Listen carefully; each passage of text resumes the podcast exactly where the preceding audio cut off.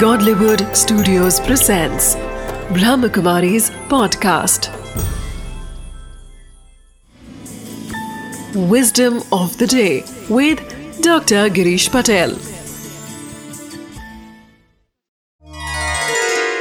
नमस्कार ओम शांति हर एक व्यक्ति फ़ेमस नहीं बन पाता है हर एक व्यक्ति प्रसिद्ध नहीं हो सकता है उसके लिए बहुत सारी चीज़ें चाहिए। अगर आप व्यवस्थित रूप से करो तो अधिकतर लोग हो पाएँगे, ऐसा मैं नहीं कहना चाहता हूँ। परंतु आज मैं आपको एक और एक छोटी सी बात बताना चाहता हूँ कि चाहे हर व्यक्ति प्रसिद्ध न भी हो पाए, परंतु हर व्यक्ति महान हो सकता है। महानता और प्रसिद्धि में फ़र्क है। एक व्यक्ति सफ़ाई का भी कार्य कर रहा है। परंतु सफ़ाई का कार्य इतने अच्छे से करे कि लोग जब वो ज़िंदा है, तब भी याद करे, मृत्यु के बाद भी याद करे कि एक सफ़ाई वाला था। इतने अच्छे से वह सफ़ाई का कार्य करता था।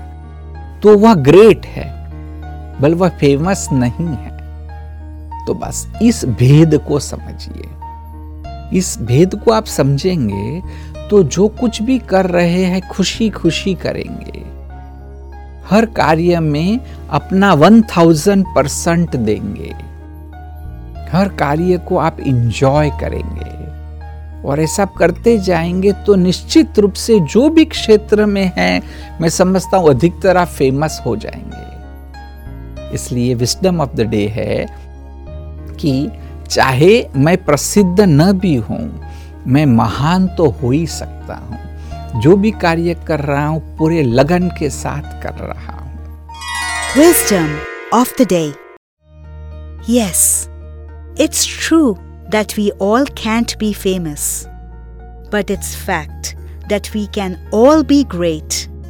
If we put 100% of ourselves into our every task, we can become great through our actions.